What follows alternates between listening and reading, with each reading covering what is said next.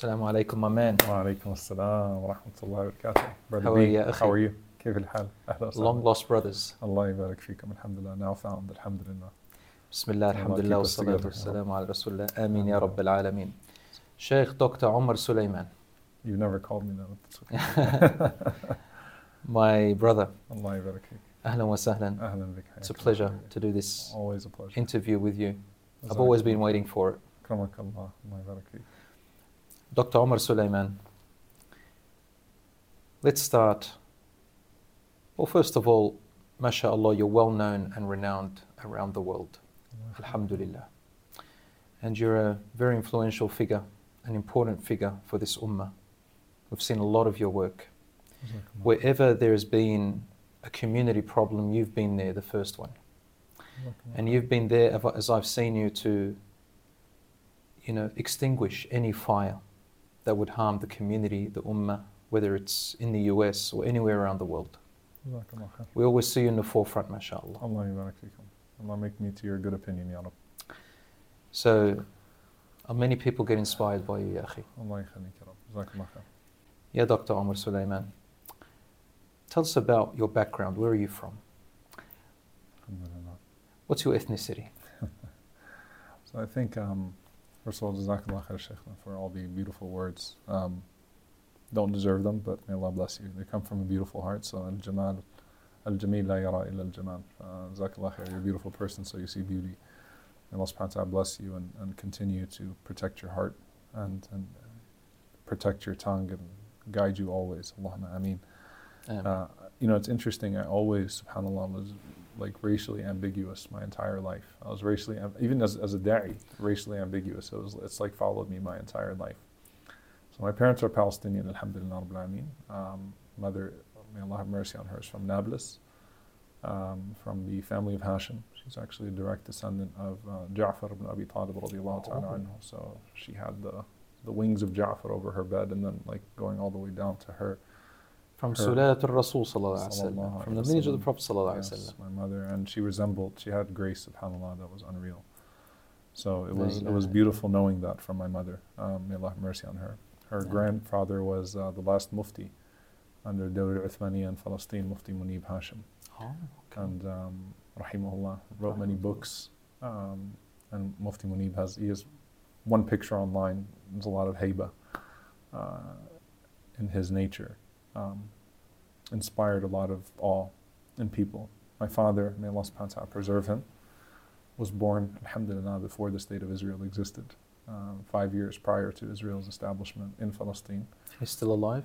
He's still alive, alhamdulillah. May Allah preserve him and um, continue to grant him goodness. He is from an area from the outskirts of Tulkarm, uh, from a very fam- famous family of Al-Oda. Tulkarm is also in Palestine. In the West Bank, in Palestine. In the West Bank, yeah. Um, but his lineage, um, you know, is, is very racially diverse as well. So, okay. Mashallah, a lot of You know, Palestine is, is made up of multiple peoples over time, right? The accumulations of lineages and, and people that have settled the land, alhamdulillah, over uh, centuries.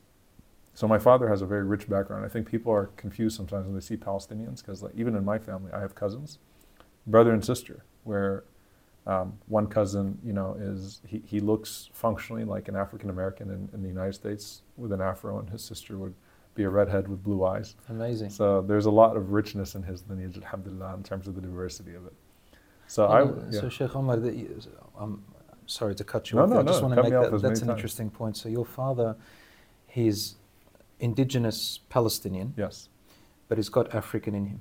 Is that what you're saying, or all sorts of African and all sorts of things? Alhamdulillah. So, yeah. When, when I when I did my uh, D N A test, it was like.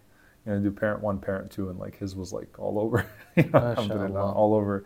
A lot of Africa and the Middle East, and alhamdulillah, but uh, my mother's was like very like a, a, a tiny area. She's Shami through and through, you know, so. Because we were talking with my friends and we can see a little bit of African look in you. Not too oh, much, but a little bit. We all, some of us thought you're probably African-American, but. That's, so, so, so from his side, there's actually, and that's why I always like joke with some of the brothers from Africa. Mm-hmm. It's like eight percent Senegalese. Um, for Somali, Senegalese, Mali, uh, Sudan, and, and I was in my childhood. My second family was a Sudanese family, but where it gets funny is that now. First of all, in Palestine, you know this. I mean, you're in, in Lebanon as well. Um, you'll find, like I said, that, that whole spectrum, right, of Palestinians and stuff like that. But I was born in New Orleans, Louisiana. And if you read about New Orleans, Louisiana, uh, you'll read about a people known as the Creoles. Uh, the the Creole, Creoles. Creoles. So if you search up what Creoles are, uh, I and my brother look like your average Creole in New Orleans. So growing up, no one ever thought I was anything but a Creole. Growing up in schools in Louisiana. So I went to public school my whole life. Um, like I, I didn't stand out as an Arab American or anything like that. I grew up as a typical New Orleans kid, a typical Louisiana kid um, in that sense. So Creoles would just be light-skinned African Americans. That's how they'd be called, right, or whatever it is. Okay. And there's a French influence there. It's an interesting setup, right? So it was just perfectly meant for me, subhanAllah, in New Orleans. But my, my mother, uh, may Allah have mercy on her, and my father, may Allah preserve him, they were always very like quick to assert that Palestinian identity, which was very important. So I remember having an argument in elementary school. Uh, my mother was really popular when she was healthy. She would always be Sorry, the, the Sheikh, mom. Sorry, uh, elementary, because I'm from Australia, so what's elementary? Primary, yeah, primary and secondary, right? So elementary is primary? We have elementary, middle, and high. Okay, yeah. Right, so, so you went like elementary as in like primary school? Yeah, like fourth grade. Oh, second, about, third, fourth, about grade, nine, eight, nine, ten years yeah, old yeah, now. Yeah. So my mother was the one that used to always like make sweets for school and like bring all sorts of things and like be very involved. Uh, so you know, I was just known as the guy that's from where Jesus is from. Where? Where Jesus is from. They would say Omar. Omar is from where Jesus is from. So Omar, what Omar, but Omar, Omar is from where Jesus is from. Amazing. That was kind of the, in, but it was like yeah, whatever. Louisiana, everyone's kind of there was a lot of racial ambiguity. It wasn't really a big deal. Um, so. You know, a lot of the, the racism that, that, you know, because it's also uh, historic in terms of racism. Like I've seen, if you've heard of the K K K, yes. I've seen Klan rallies growing up. Like I've actually, I actually got beat up by the Klan uh, when I was in middle school. Why? Um, just for existing. I was walking with, with my best friend, who's obviously black, and uh, we were um, we were beat up just going to the grocery store to pick up like chips and salsa and stuff like that. And walking back to his apartment, just beat up, brass knuckle, stomped on, everything. So, subhanAllah, like I knew that reality, and I also knew the reality of the Palestinians. With my parents, my parents were both very active on Palestine. So my dad is a professor, distinguished professor, mashallah, amazing professor. And a professor in what? He was a, specifically a professor in chemistry, but he's an encyclopedia. He knows... He he literally someone you could talk religion, history, anything with, and he's taught multiple subjects. MashaAllah, hence your life. Intelligence and your academic. Uh, I'm not even a fraction. He still makes me look silly, you know, may Allah preserve him. But yeah. I mean, subhanAllah, he, he used to just debate. Uh, I don't like cutting people off, no, but no, this no. is very, because I, I forget a little bit. And that's that's interesting because when you're saying Palestinians, I always look at Palestinians as highly educated people. Yeah. They, they really make sure that they stay on the ball. They don't. Yeah. Yeah, so I think... Any country, you know, their own country, they can build it within a few weeks and be one of the most advanced, mashallah. It's it's in the D N A, right? Like where Palestinians had to fend for themselves. Yeah. And there was a strong emphasis on learning your uh, learning your subjects with proficiency. Mashallah. And you know, if you, if you really want to go down a tangent with my father, he actually taught in Al-Madinah Al-Munawwara before the Jamar al-Islamiyah was there. Okay. And he was teaching in schools, all the schools at, at that point were named after Sahaba. So he taught in Usama bin Zayd, and Ubayd ibn al-Harith, and he lived right next to Uhud. And he was teaching a wide range of subjects, and he was nineteen, twenty years old. Uh, in the sixties, went to Hajj every year, uh, knew Sheikh Muhammad uh, Amin al-Shanqiti. Ah, uh, yes, yes, yes, rahimahullah. Knew Sheikh bin Baz, rahimahullah. Knew, I mean, knew them, studied with them. He was very close to Sheikh al-Maimani, rahimahullah, the last Imam Masjid al-Jum'ah, who passed away Mashallah. Not too long ago. He was just a, a genius, mashallah. He is a genius. May Allah preserve him. I still ask him questions till now. And um, so he was your first teacher of deen and Islam? And everything. Uh, morals and character and everything, no. And he was very hard on us with our education. My mother, may Allah have mercy on her, um, Uh, was the the poet. She was the, uh, you know, she had an angelic presence. Uh, she struggled with a lot of sickness. She struggled with cancer. She struggled with multiple strokes. She went into a coma, you know, sometimes for an extended period of time. Unresponsive. She still came back, subhanAllah, multiple times in our childhood. And this woman was the most selfless human being I've till today ever met in my life. I don't remember my mom ever having a nafsi moment, you know, like a moment where it was about her. I don't remember it. You know, subhanAllah, I actually sometimes think it's like, oh, everyone talks, you know, has these glowing stories. He's, you know, at the end of the day, you're talking about your mom. Like, okay, when I talk to people that knew my mom, like, I've never known a human being, an insana like that, like that, never backbited, would never talk ill about people, would never be about herself, was always committed to something greater than herself. She would sit and she would pray and she would, um, you know, write these poems about Bosnia, about Palestine, about Kashmir. In Arabic, she was a poet. Actually, guess where she graduated from? A U B, Beirut. Oh, okay. She she, she was actually a, a graduate in Arabic literature and poetry from Beirut, and then she graduated in finance in the United States. Tabarakallah. So she had two degrees. Her first degree was actually in Adab al-Arabi, uh, was shi'r from Beirut, and she would write all this poetry, which I'm translating right now. You know, I'm working on translating uh-huh. right now. Translating your mother's work. Yes. To leave a legacy. The first poem that I found in her book, I opened it up just to start translating. Um, recently, the first poem is called "Atfal Palestine," Children, Children of Palestine. Palestine. Yeah. So I'm working on it right now. Can you tell us a line or two, or I, what I, you can remember, I'm, or you know, I, I've I've quoted subhanAllah the the another poem, another line that really fits the moment. She's talking about Atfal Palestine, but it's not in that particular Atfal Palestine. But أنا من أرض فلسطين نبأت وفي كل الأرض زرعت ولكلمة الله أكبر سجدت. Oh, Akbar. So that idea of the Palestinian diaspora. We're rooted in Palestine, but Palestinians are everywhere. But they only bow to Allahu Akbar. They Allah only Akbar. prostrate themselves to Allah. Allah is the greatest. They have not found the great, the great obstacles that people have promised them. They have not submitted themselves to the supposedly mighty enemy. They submit themselves to Allah subhanahu wa ta'ala. I read a poem from her on Sarajevo in Bosnia. Uh, I went to Bosnia um, two years ago. And um, I actually read it, and it's online. I read it in Arabic, and I translated it at a genocide tribunal in Bosnia two years ago. She was someone, subhanAllah, who was dedicated to sadaqah, dedicated to poetry, um, activism, everything. I mean, she was just about everything but herself, despite great pain that she suffered. SubhanAllah, it was like, it was as if she was never suffering, but she was always connected to other people's suffering. And that's when I kind of really understood the idea that if you're so committed to other people's suffering, then Allah subhanahu wa ta'ala gifts you with the reduction of your own. If you live that life of constantly curing others, then you actually heal in the process. So even though she was going through trauma and turbulence her whole life, I mean, I don't know a woman that was more tested, subhanAllah, just test, test, test, another health issue, another stroke, another, I mean, she lost her ability to, to she, she was partial in hearing, partial in speech at some point, uh, had difficulty walking. Had I mean, just at one point she's walking and she can't see, you know, like subhanAllah, one after the other after the other, but she was so connected to other people's suffering that it was like she was never suffering. It sounds like that most of your life you witnessed your mother going through sicknesses and... Uh, whole childhood. So your whole childhood, this is how you know your mother to be. Yeah.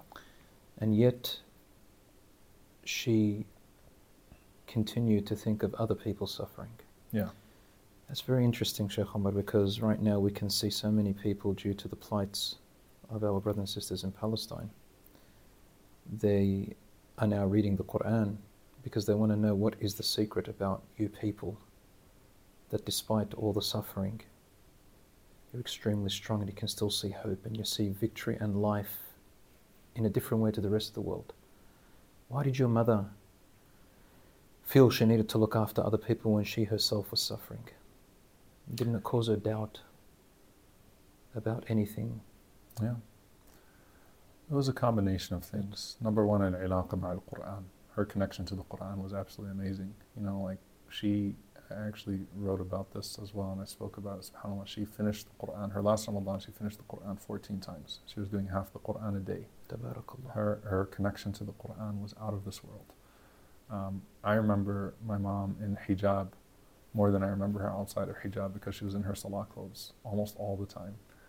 Um, reading, making dua. Her salat al-duha was like tahajjud. It felt like her Salat al-Duha, when she'd say she'd go for Salat al-Duha, was like an hour. It felt like, you know, it was like just long prayers that she had. And there's definitely something that Allah Azza wa Jal opened in her heart. Um, that was that was just divine opening for her in that sense. There was gratitude. Um, she didn't take a day for granted.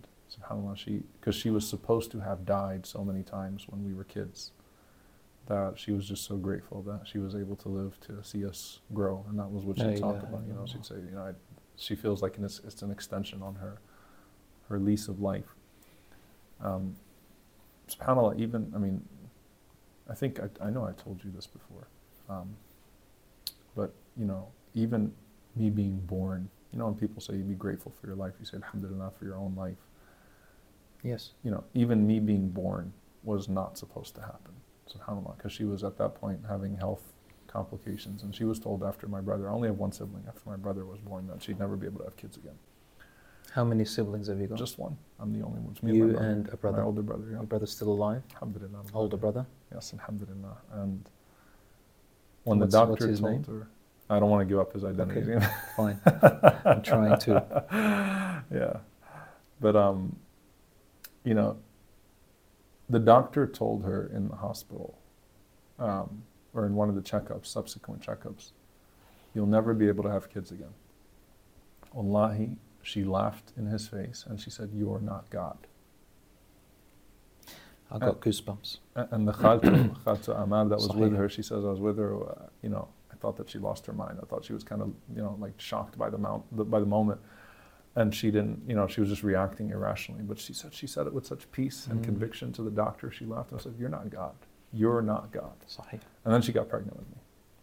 And then once she got pregnant with me, um, she lost a lot of blood. She had to have blood transfusion after blood transfusion after blood transfusion. This is the nineteen eighties, where you're not able to scan blood, H I V scares, all sorts of things, yes. right? So the thought was, even if I was born, I was going to be born with all sorts of diseases. Alhamdulillah, till now, nothing has ever been discovered in my blood or any type of disease that was transferred through that, despite the amount of blood that was pumped into her, just to make the pregnancy work. So when I say alhamdulillah alladhi ahyana ba'da ma amatana, like it, it, it holds an entirely different meaning for me, because I'm like, I'm alive because of the conviction, because of the yaqeen of my mom. I live because of the yaqeen of my mom, right? Allah Azza wa Jal made the yaqeen of my mom the means by which I was brought into existence here. So when I think about purpose, when I think about like gratitude, subhanAllah, and I go back to that, I'm like, Allahu Akbar. Like that's what, that's what, وَمَنْ يَتَوَكَّلْ عَلَى اللَّهِ. Right? فَهُوَ حَسْبُهُ وَمَنْ يَتَقِ اللَّهَ يَجْعَلْ لَهُ مَخْرَجًا وَيَرْزُقْهُ مِنْ حَيْثُ لَا يَحْتَسِبُ وَمَنْ يَتَوَكَّلْ عَلَى اللَّهِ فَهُوَ حَسْبُهُ. Her tawakkul was unreal. I watched her my whole life, Sheikh, um, struggle, just struggle. It was half, half, half the time was in the hospital, and she never wanted us to feel like we didn't have a normal life. Uh, she forced a smile even during chemotherapy, and like no. Like it was just, and she had a smile that was like, well, when you say someone who always smiled, I mean, she always smiled.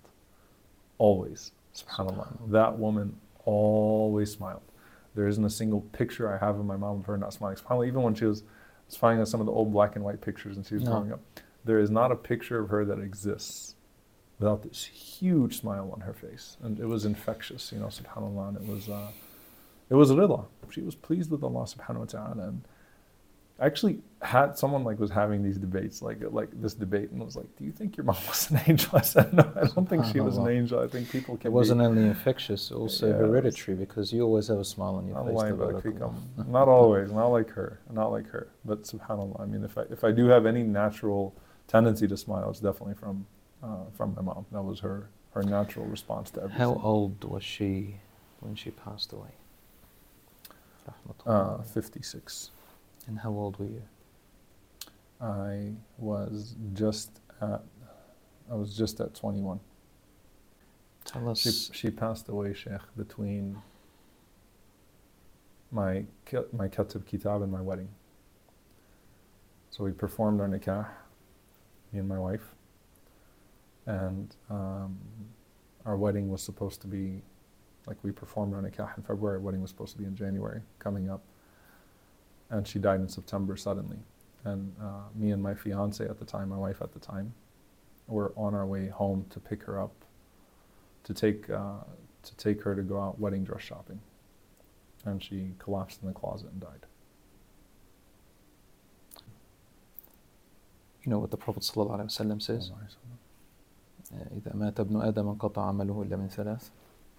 When the son of Adam dies, actions are cut off except for three things, and one of them is a righteous son or a righteous child uh, who supplicates for them. You know, I'm looking at this, almost this divine uh, miracle that the doctor tells her, you're not going to have any children. Everything about her, from a human perspective, will say to you that there's no chance. But it's as if Allah, as if, subhanahu wa ta'ala, as if He was saying, yes, but not yet. There is someone that needs to come into this world that's going to be a benefit, and through my favor. Ya Rab. So Allah works in great wisdoms. Ya Rab. Honestly, wallahi, I feel like sometimes I'm like, you know, I'm a, I'm a mediocre version of my mom and my dad. Uh, alhamdulillah, with the combination, I hope, of some of it, I hope I can do, inshallah ta'ala, some good, but uh, neither of their standards. May Allah bless them both. Uh, subhanallah, I was I was blessed. Sheikh, like, I, you know, a lot of people have to find what righteousness looks like. I had I had the treasures in my home. Oh. I had it all in front of me, alhamdulillah. I didn't have to struggle. Alhamdulillah. What an ama- amazing legacy she left behind. Shaykh, do you have children of your own? Alhamdulillah. Alhamdulillah. Three. Three. Yeah. And uh, we named our oldest after after her. She's a spitting image of her. Of your mother? Yeah. My oldest is May. Alhamdulillah. She's fourteen now. fourteen. Yeah. Allah preserve them. Ameen. Three daughters? Two daughters, one boy. One I, boy. Have, I have May and Khadija, and I have Abdullah ibn Umar. Abdullah ibn Umar, you mentioned it before. Allah, yeah. Allah make them among the righteous. Yeah. Ameen. Ameen.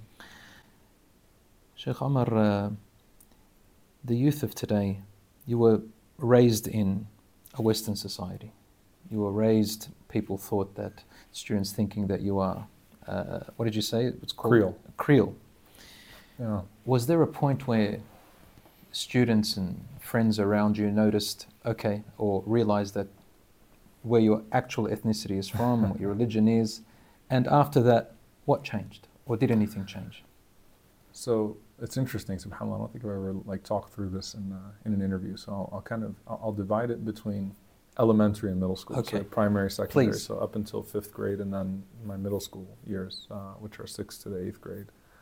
Um, in my elementary school, it was, you know, when I was really young, um, something that I'd bring into the picture. So mm-hmm.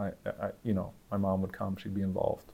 My my father, may Allah bless him, would uh, chaperone on trips when my mom was in the hospital. He yeah. did not want us to feel like we were left out. So he'd drop his work and come and like take a field trip to like a, the milk factory or something like that. You know, he'd be the only dad that was there. Everyone else had their mom, and he would come because my mom was in the hospital. No. Just enough, so we didn't feel deprived. So they were very active, right, in, in, in my life in that sense. Um, also in my elementary school, and I had a few schools, I moved a few times, um, but every one of my elementary schools um, was racially diverse. So I brought it in, and I was still, at that point, um, you know, really proud of my identity as a Muslim, proud of my identity as a Palestinian, and whatever it is. My middle school years, my entire school was African American. Mm-hmm. So it wouldn't have made sense to make myself an outcast. Ah. Right? Sure. So I didn't really talk about it. People asked, I told them. People knew my dad, they knew my mom, and people would come to my house and stuff like that. But it wasn't like something that, I wasn't wearing like a, a Palestine hoodie or something okay. like that. So Creole, whatever, it doesn't matter. I just didn't want to talk about that because at that point, I wasn't proud to be a Muslim. I wasn't you proud to not. be a Muslim. I, I didn't want people to even know I was Muslim. I didn't care about my Islam at that point. I was angry because my mother was sick. And I was trying to figure out like what was happening, and I was questioning a lot in middle school, unfortunately. Um, So I was a basketball player. Mm-hmm. I can actually show you pictures, and I can. We're not surprised from your heart, tabarakallah. But I was, I was in, I was into basketball. I was into sports. I was, you know, alhamdulillah. I was um, socially not awkward. I was fine. But the Islam part, and by extension the Palestinian part, was just kind of something like, I'm going to leave that at home, and I didn't really care much for it. Um, so people just assume he's another, he's another Creole or biracial kid. It's not a big and that's, deal. Uh, and as you said, is that because of not making sense of the suffering? I couldn't. Yeah, I was, right. I was, I was very uh, numb at that point to like the idea of, of God and religion, and I didn't really need to think about it. None of my friends were Muslim in school. No. It was like, and so that's why I'm a big proponent of Islamic school. By the way, I went to public school because right. I'm like, I know what it's like. I mean, I you literally can just become one with your environment, and mm. it's, you know, not worry about it. Um, I was I was a pretty overgrown teenager, so I'll give you a. Okay, tell us what that means. What that means is that in sixth grade, yeah, I was uh, five two, no five four. Off ones. Do you guys use feet? What's your metric system? No, we use centimeters. Uh, so you're gonna have to do the conversion. Or meters, right? So yeah. five feet four, um, and then within that same year, um, I grew up and became six foot two. MashaAllah. In grade six. Yeah. So I, I grew out all my clothes. It was great for basketball. Six foot two. I was a little, like, yeah, I was. Like I, my I, heart, looked, I, think. I looked like a grown man. Allahu Akbar. It's like, like eleven, twelve years old. Centimeters. Yeah, it was. It was like I shot up, and people were like, that. So it worked well. It worked, it worked great for basketball. And my dad wasn't too happy about me outgrowing all of my clothes all of a sudden. I had to like completely sh- change all my clothes out, right? Because like I couldn't fit anything anymore. Allah bless us all now. And. Seventh grade, I started like asking questions about religion, started asking questions about faith and God. Seventh grade, I was a weird twelve, thirteen year old at that point mm. because I was thirteen, I had facial hair, and I was six foot two. If you met me, you would have thought I was eighteen. Mm. So I'm not going to talk about how I would drive a car at thirteen years old, but I did. Uh, you know, people people assumed I was eighteen. I talked. Uh, at a higher level than my age and my grade. I would I would debate the custodians, uh, you know, in the school about religion and faith and like what was happening in life. I, would, I remember talking to my assistant principal, spending a long time, just hours, just talking to him mm. about like faith and, and, and culture and history and Palestine and stuff like that. At that point, I'm starting to like come into like this argumentative mode. I'm like trying to find myself, right, as a teenager. My best friend from first grade, a brother named Joshua. Uh, Joshua, my height, all right, he's a football player, I'm yeah. the basketball player, he's a big guy, you know, he's like a tank, mashallah, no. you know, uh, also looks way older than his age, so he and I decide to uh, start looking into religion together. Joshua's uncle's a pastor, uh-huh.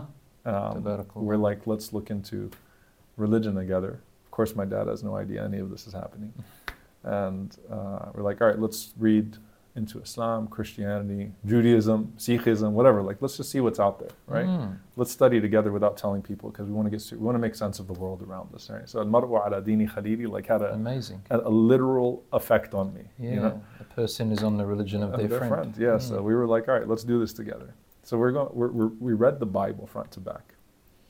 Ahmed Deedat, rahimahullah, Sheikh Ahmed yes, Deedat. Yes, yes, we all remember Ahmed Deedat, rahmatullah alayh. Okay, you know where his yeah. famous debate with Jimmy Swaggart was? Baton Rouge, Louisiana, where I was going to school at the time. Okay, all right. Did you attend that uh, no, famous debate? No, my father, my father-in-law, yeah, part of the organizers of that debate between Swaggart and Ahmed Deedat at Louisiana State University at L S U.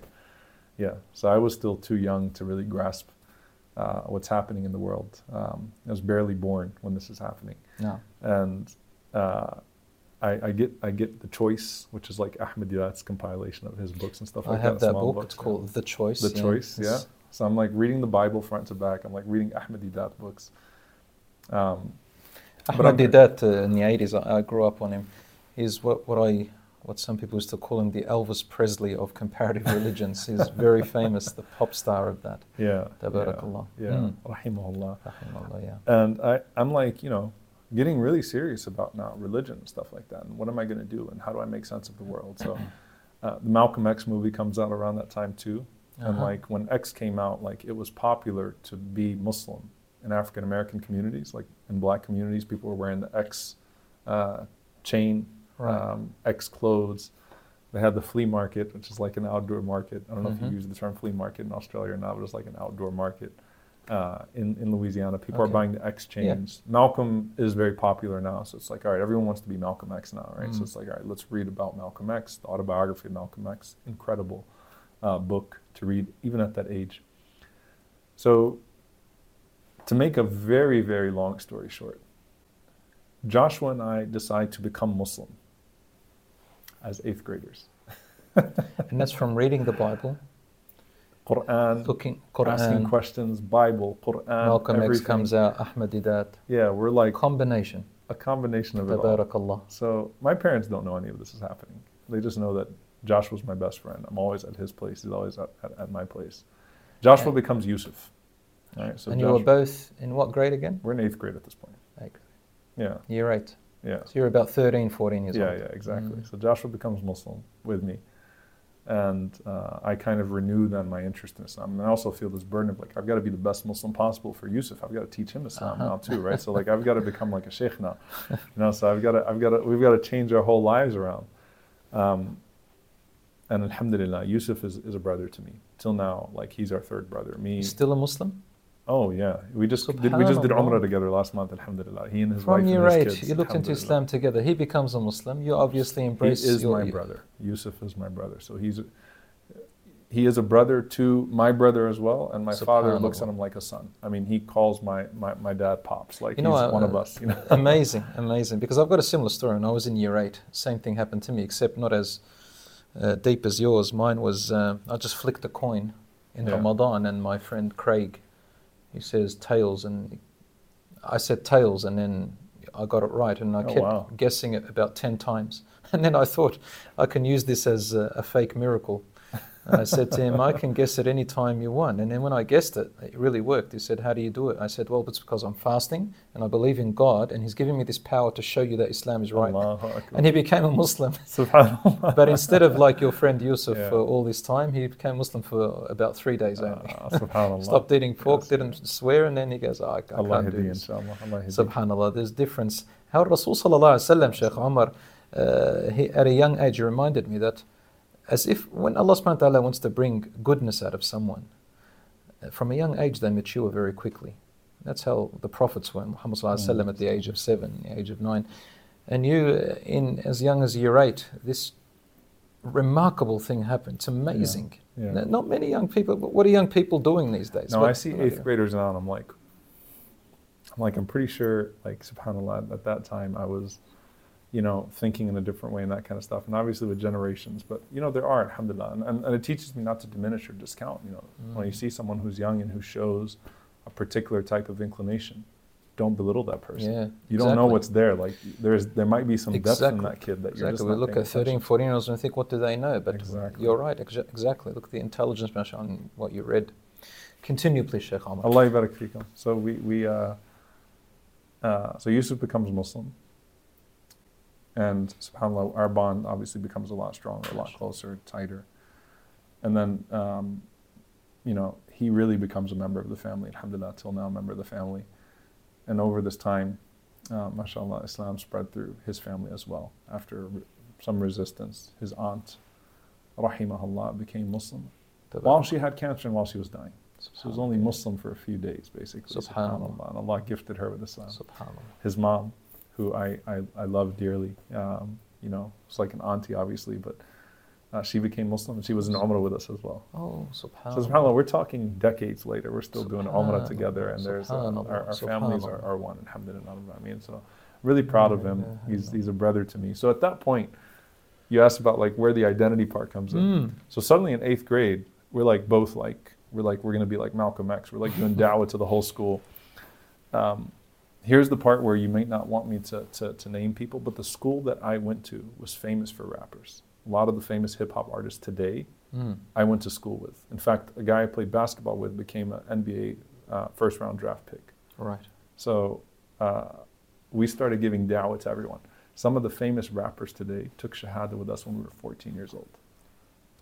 I mean, I don't mind if you name them. It's up to you. No, no, no. I'm not going to do that. It's up to you, inshallah. Because I don't want to direct people. Some of their music is completely out there, and some of them have not publicized their Islam. Some of them have, and they hint at it in their music. But and they would take Shahada with us at that point. So Sheikh, the school still at we that young to, age. Yeah, fourteen years old. We're like giving da'wah. We became a da'wah train in the school. Like he and I are like the only two Muslims, and we're just giving da'wah right and left. And of course, again, the Malcolm X feel. It's also, if you ever read about a person who was very influential um, in my life, and I think is one of the most um, underappreciated Muslim figures in Western history, mm-hmm. Imam Jamil al-Amin. Imam Jamil al-Amin, his, his name was H. Rap Brown. They say Rap was named after him. H. Rap Brown. H. Mm. Rap Brown was, was the leader of the Black Panther Party in the United States. He was part of Martin Luther King Junior's uh, S N C C before that, his organization. He was one of the most transformative civil rights leaders in America, right? And then again, the Black Panther Party, he was the head of it. Mm-hmm. And he became Muslim, Imam Jamil al-Amin. Um, the school that I went to was the school that Imam Jamil went to. And he's in prison now. May Allah subhanahu wa ta'ala grant him a way out Amen. On false charges of murder. The person that, that that committed the murder that he's in prison for, it's it's just part of the outrageous system in the United States. The person that committed the murder that he's in prison for has already confessed to that murder in a separate case. No. But they tried to frame him. This was before he was even Muslim, because he was the head of the Black Panthers, which became an outlawed mm. organization, a militant black organization. I knew Imam Jamil as a kid. My school was named, um, or, or he went to that school. The team name were the Panthers, because he went to that school, the Black Panthers, the Panthers. So mm-hmm. there's an Imam Jamil sentiment as well that existed in our school. No. So it's it's a pretty historic, if you oh, look up, yeah, if you look into McKinley, um, Uh, Middle, McKinley High, and, and, and Baton Rouge. It's pretty historic schools. Uh, you'll see a lot of the famous, again, hip-hop artists and, and celebrities went there uh, growing up, and you can you can do the uh, the calculation, the estimation of the time. And this is where you were among these types of people. Yeah, and subhanAllah, again, we just went full into da'wah mode. And that's really where, like, I was, I had re-embraced my whole identity, like, with, with full force, you know, subhanAllah. Remember how you said in the beginning that Uh, you kept your religion and identity aside because of the suffering, yeah. which you couldn't make sense of. And uh, at what point do you think, or what made you change from that to finally coming to terms with it, being so motivated? How did you deal with this? It's completely unrelated, but I'll tell you exactly when my mm. conviction came into me, subhanAllah, that it, alhamdulillah, never left, alhamdulillah, anyway. It was actually Rasulullah sallallahu alayhi wa sallam. Hell, no doubt this man is Prophet of Allah. Like, I read about him sallallahu alayhi wa sallam. I connect to people at a, at a human level. Right. My favorite genre to read before I studied Islam was biographies and autobiographies. The autobiography of Malcolm X. The seerah was so deeply transformational, and I was like, subhanAllah, this is beautiful. And then Deedat in the Nubuwwah, proofs of prophethood. At just the character level alone, I was like, there's no way this man is not a prophet of Allah sallallahu alaihi wasallam. Just his his struggles, the amount of times he had an opportunity to take the easy way out, that if he was insincere. Mm. So I'll tell you exactly what my thought process was. No. At some point, reading about the Prophet sallallahu alaihi wasallam, I first came to the conclusion, this man really believed alayhi salatu wasalam in what he had. Whether it's from God or not is the second layer of that. But there is no doubt that he was sincere, sallallahu alayhi wasallam, to this belief. Mm-hmm. That he believed that what he was getting was from Allah. Now the second part was establishing that it is indeed from Allah. And that's where building Deedat and Nubuwwah, the proofs of prophethood, and I'jazi Quran, the miracles of the Quran, and then comparing the Quran to what else is out. It's like, no, this is This is from Allah subhanahu wa ta'ala. He is Rasulullah sallallahu alayhi wa sallam. So it was a it was just a complete conviction. Huwa Rasulullah sallallahu alayhi wa sallam. And I fell in love with him, alayhi salatu wasalam. And I've been in love with him ever since, sallallahu alayhi wa sallam. Honestly, like I was like, this is this is it, this is who he is. And I felt like I almost felt like the Prophet sallallahu alayhi wa sallam had come to me in the hospital and talked to me next to my mom's bed and made sense of everything. And like told me, like, you know, You know, I remember when I buried six of my seven kids. I remember, you know, it, it almost started feeling like I was having a first-person conversation with the Prophet. It really started to feel that way, like he's talking me through his own tribulations and how the Prophet ﷺ was able to still continue. So everything just fell into place. Once I, once that piece of the puzzle was solved, I, I already believed in one God, by the way. SubhanAllah, so Tawheed never left me. Even when I was angry, bitter, I believed in a God. I just didn't understand what was happening. I was like, I don't know about religion. I don't, I don't know about the dogma. You know, agnosticism is, is a cop-out. It really is a cop-out. It's like, yeah, there's probably a God, but I don't know what he does and what he wants from us. It's a cop-out. It's a convenient way of saying, clearly, there is something. But that same God that's capable of creating all of this didn't bother to send us guidance uh, and a pattern back to him. That's a very lazy cop-out. And I took the cop-out because I was young, and, I, and it was the com- the comfort of the time, or I thought it would be the comfort of the time. And subhanAllah, once it was like very clear to me, like that was the missing piece of the puzzle. Rasulullah sallallahu alayhi wa sallam was the missing piece of the puzzle. And once that piece was there, alhamdulillah, I'm like, okay, now I get it. Now it all makes sense. You had a connection with him. Uh, I can relate to that, Sheikh Omar. You you know, know. everybody I knows. Know. Know. The uh, the same thing happened to me. And what, what helped me uh, stand on my own two feet? I was inside the grave as it was opened no, no, and burying no. my son. And the same thing. Rasulullah sallallahu alaihi wasallam was in the grave burying his own son. And he said the eyes tear and the heart misses you, but will only say what pleases Allah with our tongue.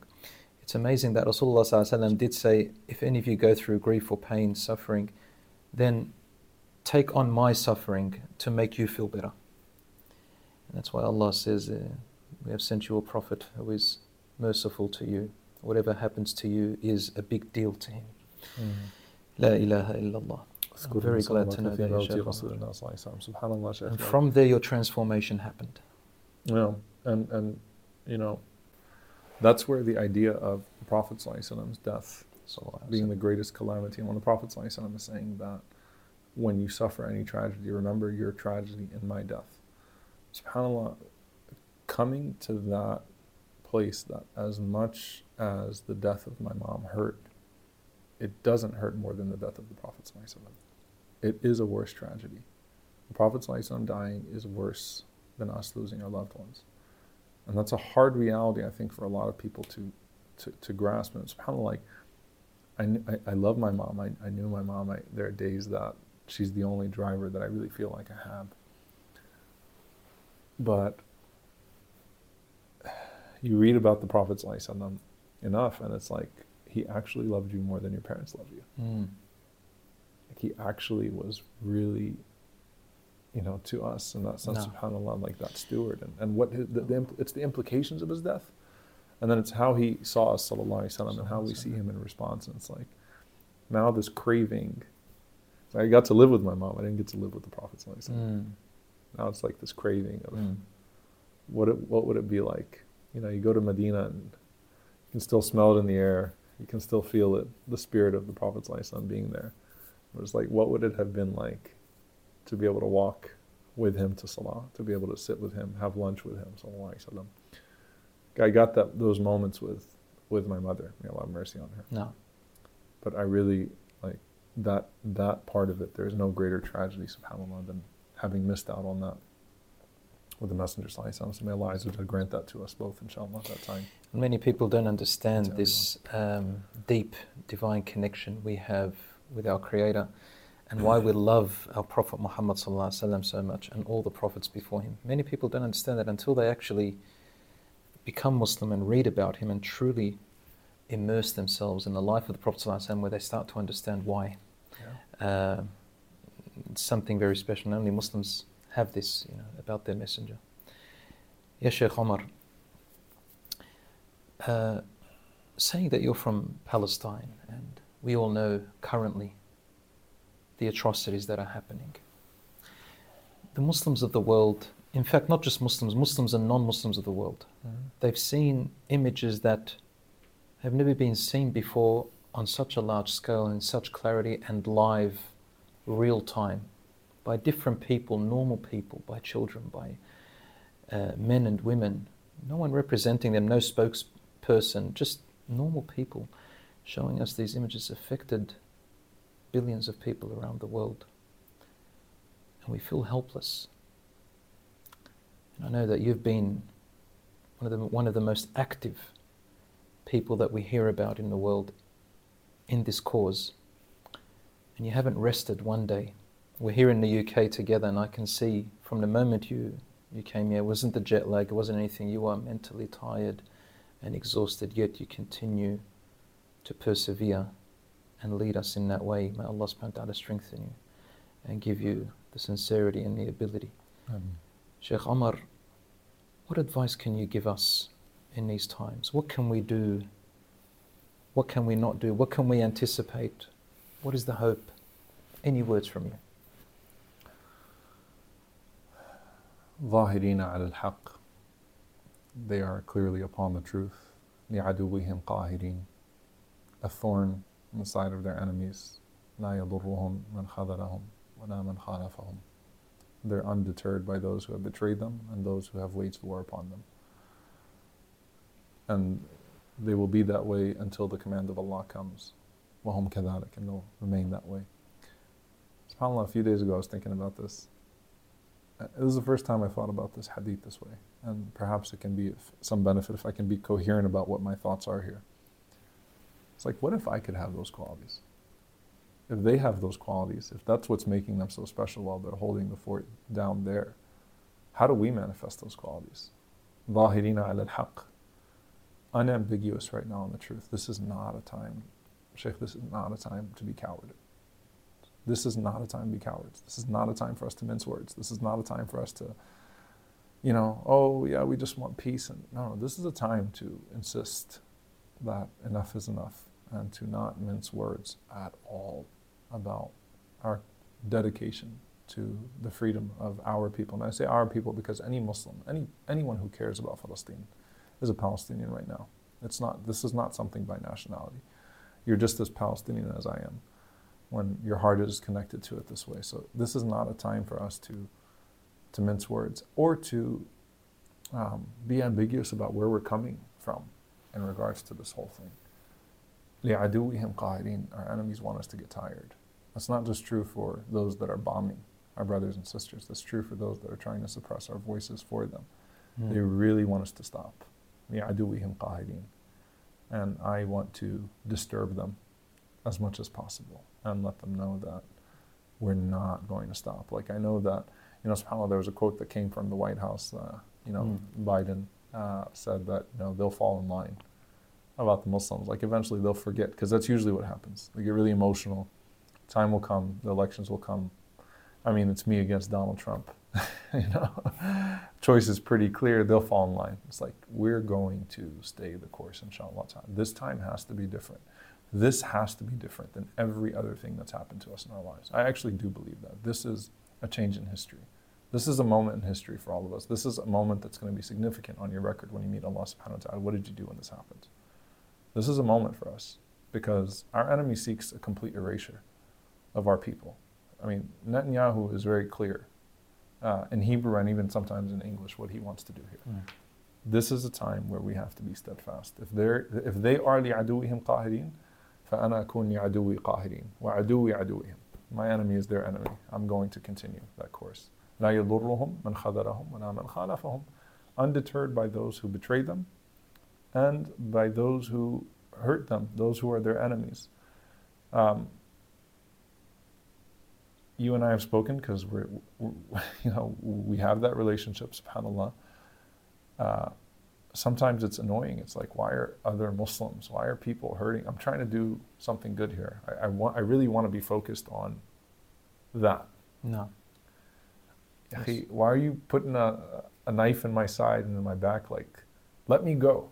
You know, let me focus. I don't have energy. I don't want to fight Muslims right now.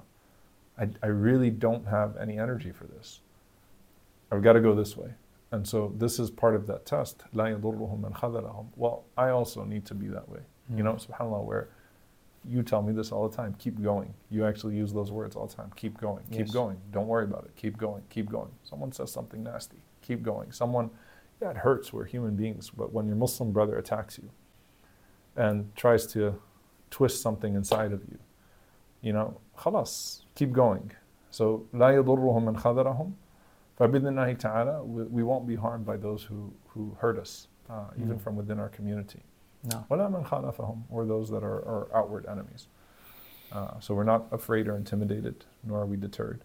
So it was just, subhanAllah, realization a few days ago. I was like, you know what?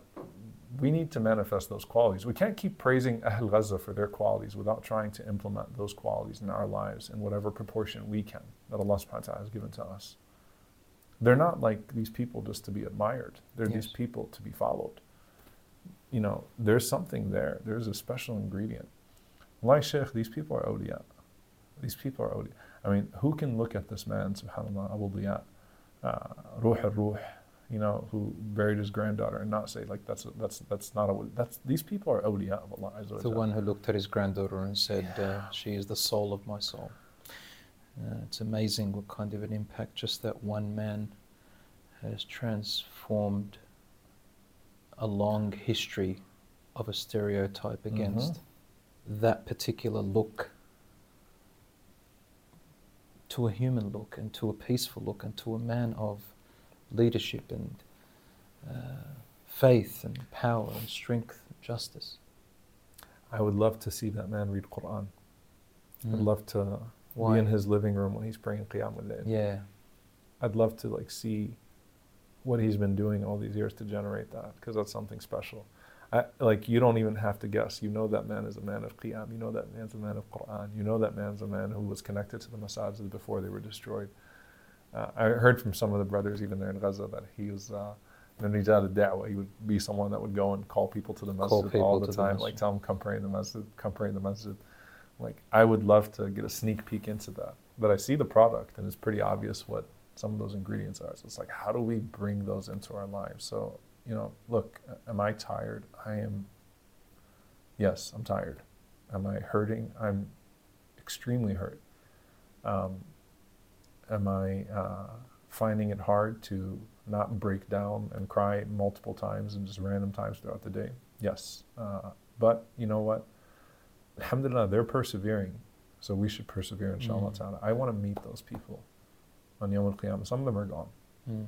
Shaykh, you know, subhanAllah, Samir uh, Abu Daqqa, who was the cameraman of Wa'il al-Dahdouh, I was just watching the interview he was having with his, uh, um, or they were having with his son. Samir Which was, cameraman? So Wa'il al-Dahdouh, yeah. very famous. Wa'il al-Dahdouh. Yeah. yeah. So Wa'il, is, Wa'il was shot, he was struck, and that's why his arm is um, somewhat impaired mm. now.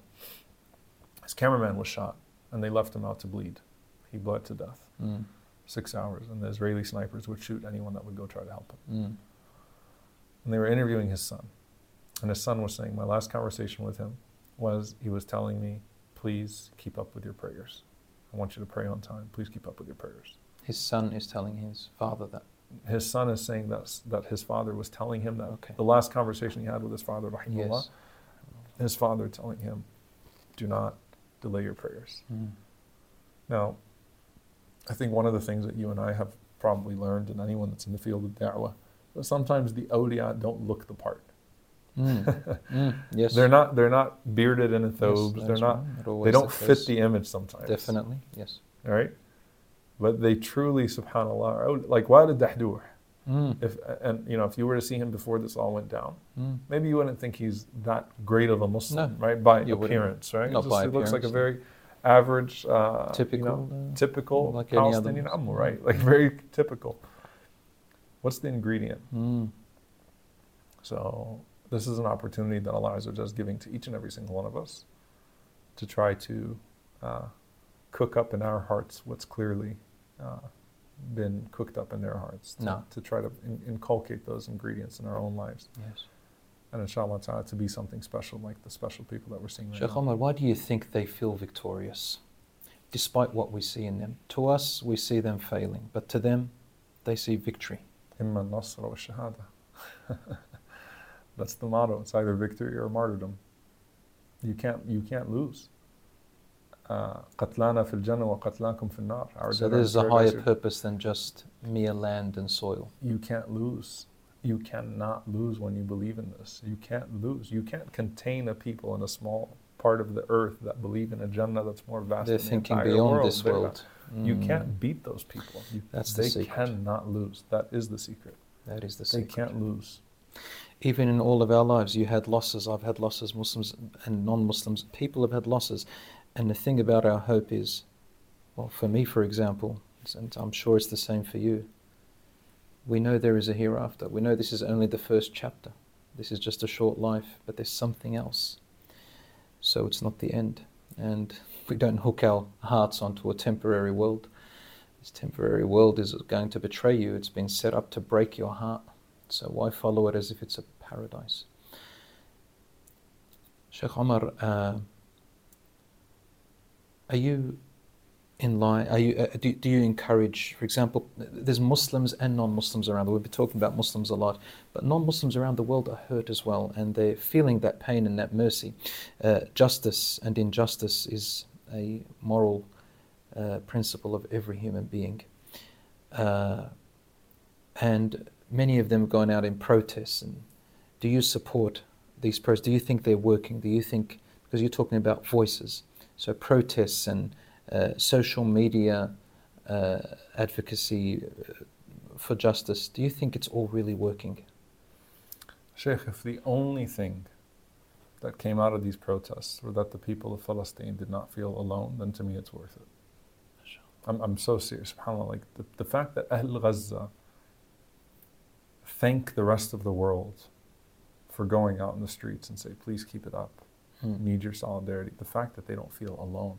Feeling alone is, is a miserable feeling, to feel isolated in your pain, hmm. to feel like people have forgotten you. And when, when we look in the seerah of the Prophet ﷺ, this is a profound concept, like you're not forgotten, you're not alone. Uh, subhanallah, I was I was reflecting on this uh, actually in some talks I just gave, and no. I don't even remember which convention. I think it was the mass convention. I just came from Chicago, Sheikh. But it was interesting. In like the loneliest episodes of the Prophet ﷺ, it's as if there's one person that's there always. So, as-Safa, when everyone turned their backs, it was little Ali radiallahu ta'ala anhu, right? Mm. He says, Ya Rasulullah, I've got you. You know, I'm, I'm with you, Ya Rasulullah. Sallallahu alayhi wa sallam. Ali radiallahu anhu was there. In Ta'if, as alone as he was, Allah put Zayd radiallahu anhu. Zayd ibn Haritha was there. When they dumped the, the, the guts on his back, sallallahu alayhi wa sallam, uh, Fatima radiallahu anhu, even though it's painful, she was there. Right? Uh, there's always just like one person there. It's like, mm. I want to be that one person that's mm. there for the people of Gaza. If it's even one person, subhanAllah. But just for, even if they know through us that they're not forgotten, that we're going to do everything we can, even if they feel the solidarity. To me, that's worth it. But it is worth, strategically, any, any political analyst would say that this has been a strategic nightmare for Israel. It's been a P R nightmare for them. And the public opinion is shifting rapidly around the world, especially with young people who are less hostage to legacy media outlets and traditional forms of media that, that are much more suppressive in regards to the Palestinian narrative. Mm.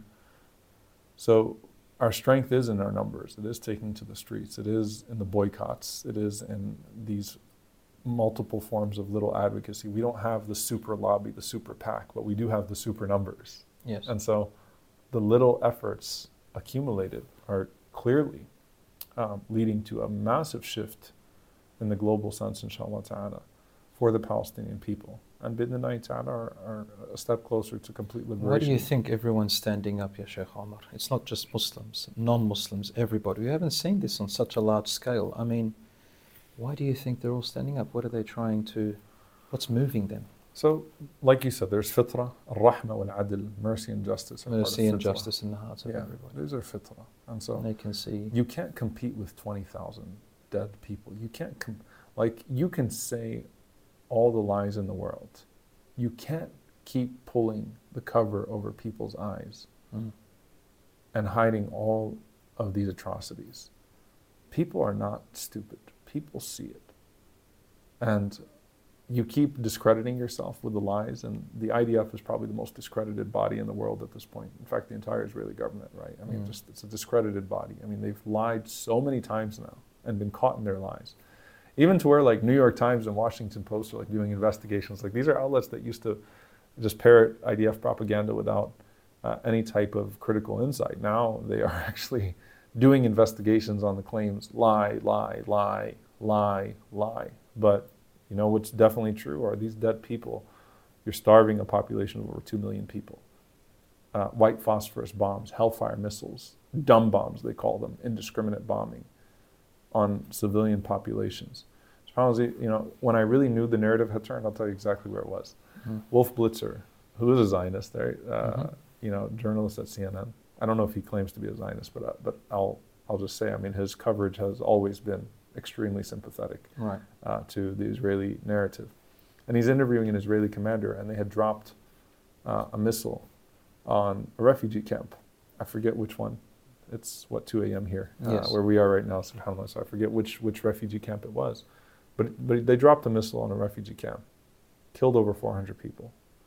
And, you know, the I D F commander says, thinking that, no, you know, he's not going to be challenged, he says, yeah, well, there may have been a Hamas commander there. Mm. So Wolf Blitzer responds, even he gets shocked. And he goes, so you're saying you dropped a bomb on four hundred civilians because there might have been a Hamas commander? You're not even sure? Like, this is getting so ridiculous mm. that even the traditional outlets of ridiculousness are starting to question how ridiculous it is mm. coming from them. The narrative is shifting. It's working. We're putting pressure, alhamdulillah. Um, we can't let our governments just continue to operate business as usual. Wherever you are, you have to do your part. You have to obstruct, obstruct, obstruct. No one can go back to business as usual while genocide is unfolding. You'll be asked about this. You'll be asked about this. You know, what did you do? This was happening in front of your own two eyes. If you mm. just pretend like nothing was happening, just go to work and live your life. We have to obstruct, obstruct, obstruct until it stops, inshallah ta'ala. So our strength is in our numbers, bidnillahi ta'ala, and hopefully in our resilience to keep it going, inshallah. Thank you, Sheikh Omar, for giving us such hope and oh something to do and can continue. So Sheikh Omar, your, what is your daily routine? How do you look after yourself? What do you do in your life to keep yourself going? And and uh, how do you, how do you develop yourself? What's your daily routine? Try to start early in the day. Um, you know, I always feel like the most unproductive day is when I sleep after Fajr, so I try to start early in the day. um, try to definitely spend time with the family. SubhanAllah, like my happiest moments, I feel like there's something that just triggers in the brain. No. Happiest moments are when I play with my kids. Sincerely, subhanAllah, those are the happiest moments of my life.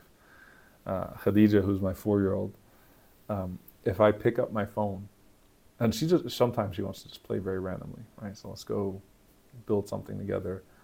Let's uh, let's draw together, you know, let's play with these dolls together, whatever it is, right? But she just wants to, if I, if I pick up my phone, she actually says, put up your phone, Baba. Baba, put up your phone. Baba, put up your phone. So she like screams it. You know, she's the she's the baby in the house, so she has to assert herself. They teach us things like yeah, that. Yeah, yeah, yeah. Baba, put up your phone. I'm like, all right, khalas, Baba, I'll put up my phone. Um, and subhanAllah, I just, and especially now in this moment where you see, again, like, and I know this, especially you've lost your son. You know, may Allah protect yeah, your, your children that are alive. Have mercy on your son and unite you all, Ya Rab, fil Firdaus al-A'la. SubhanAllah, Shaykh, like just spending time with, with the kids, that is the happiest time. When you talk about how I take care of myself, even now, head back to the room, FaceTime, just a few minutes. Like just that dose. That re-energizes you. I'm, yeah, I'm, I'm in love with my kids. MashaAllah. So they're, they're incredible. Each one of them plays a very special role. Um, Of course, my wife is also very special, alhamdulillah, but I mean, just I don't get myself in trouble. But I do mean it, no, of course I mean it. We all know that There's you love a, your wife, and you're an amazing husband, and you're a role model. I don't know about that part. I, I think you are, alhamdulillah, I've definitely you can lost tell, the, uh, an amazing father, inshaAllah ta'ala as well. But that's our, subhanAllah, Allah puts these people in your life, Allah puts these these things in your life that, you know, I think trigger something in your brain which is mm. necessary for you to be able to keep going. And seeing right now, you know, our, our families in Palestine, I mm-hmm. think that's just, you got to take it for granted. You went through this on a personal level. You've got to mm-hmm. not take it for granted. No. You went through this on a personal level. Um, and subhanAllah, that's what it is. So I try to have lunch with the kids every day. So I eat one meal a day. That's actually, when people ask me like, what do you do to take care of yourself? When I'm not traveling, I eat one meal a day. three thirty, when the kids one get home from school. One meal a day. One meal a day. I eat with my kids at four o'clock, three thirty, four o'clock when they get home. From with school. Your kids, yes. And that's so that's, that's a lot. Of, that's something that we've left out in families. Everyone, we don't eat with our kids, or our kids don't eat together with us. And that's yeah. As really a family, we all eat. Mm. You know, we try to all eat together. Tabarakallah. All of us eat together, wife and kids. Try to do no phones at the table, no nothing at the table. I'm not I'm not saying I always succeed at the no phone part. I'll be honest with you, subhanAllah, Sheikh, like this last few months, I've lost every personal discipline that I had, you know, subhanAllah, because of... Understandably. The, yeah, so I, I was very disciplined, or I'd gotten to a point where I was very disciplined on how much social media I'd use, and how, mm. but now, subhanAllah, it's like first thing I do when I wake up, last thing I do before I sleep, checking the news, checking the news, checking the news, right? But Allah Azza wa Jalla is kind. It's still just those moments during the day we get pulled away, you know. Um, where Khadija forces me, or uh, I get to hang out with, with my, my oldest uh, daughter, who's like my counselor. My maid is my counselor, just like my mom. Or Abdullah, who's uh, my my just my, my, my buddy, my boy. You know, and we need that, Sheikh. We need to have a break. We need to yeah. have a break in order for ourselves to breathe and to benefit more. If we, our, as you said, Allah sends us our children to force us for a break. We don't. Yeah. Allah doesn't want us to deteriorate. Yeah, absolutely, absolutely. You should see what bag I have. You know, my little daughter Maryam, she's ten. I've got a little orange bag, and they've seen me this little orange bag. It's really cute. It's cuddly, and it's got these little cartoon figures on it with her name on it. I carried her on the aeroplane everywhere I'm going in my thobe. It's really cute. Daughters do something different to you, don't they? Yeah. they, they it's something special in your heart. I'll let you in on a secret that when uh, Khadija's old enough, she'll be like, oh, that's what he was doing. What? I just order my gifts in advance now. So to get to the house before I get home, because I don't want to carry them in my bag. So sometimes these are huge stuffed animals. And just make sure that the box is put to the side as soon as I get home. Pull out my suitcase, pull out the box. MashaAllah. When you get home, what do they do? They come and jump all over you. Oh, they need a ladder to no, of get course, to you. Of course, now the older kids, you know how it is. You know, teenager. Teenagers. At that oh. point. But no, Khadija's, uh, Khadija jumps, definitely. But she also says, where's my hadiyah? So, ah, yeah, wants so a gift. She knows, she knows she her has gift a right. is coming. Yeah, she, she has she a right. She knows her hadiyah's coming, especially on the long trips. So after this trip, yeah, I bought her like this humongous unicorn. Stuffed animal. I was like, you know what? Why not? Such a long trip. I've been away for a while. Jumping That's conventions right. and stuff. So my daughter always wants dolls. I said, Boba, you're, you're ten years old. You can't keep buying little dolls. I want to look after babies. Talking about those nine dollar ones in the airport? Uh, she wants those sixty dollar ones. Oh. no, I've no, gotten away she, with those nine dollar little ones. She'll have any doll, subhanAllah. It's motherly nature in her, subhanAllah. subhanAllah. Sheikh Omar, it was a pleasure. And I'm so glad to be here in the U K with you on this uh, um, event with Light Upon Light.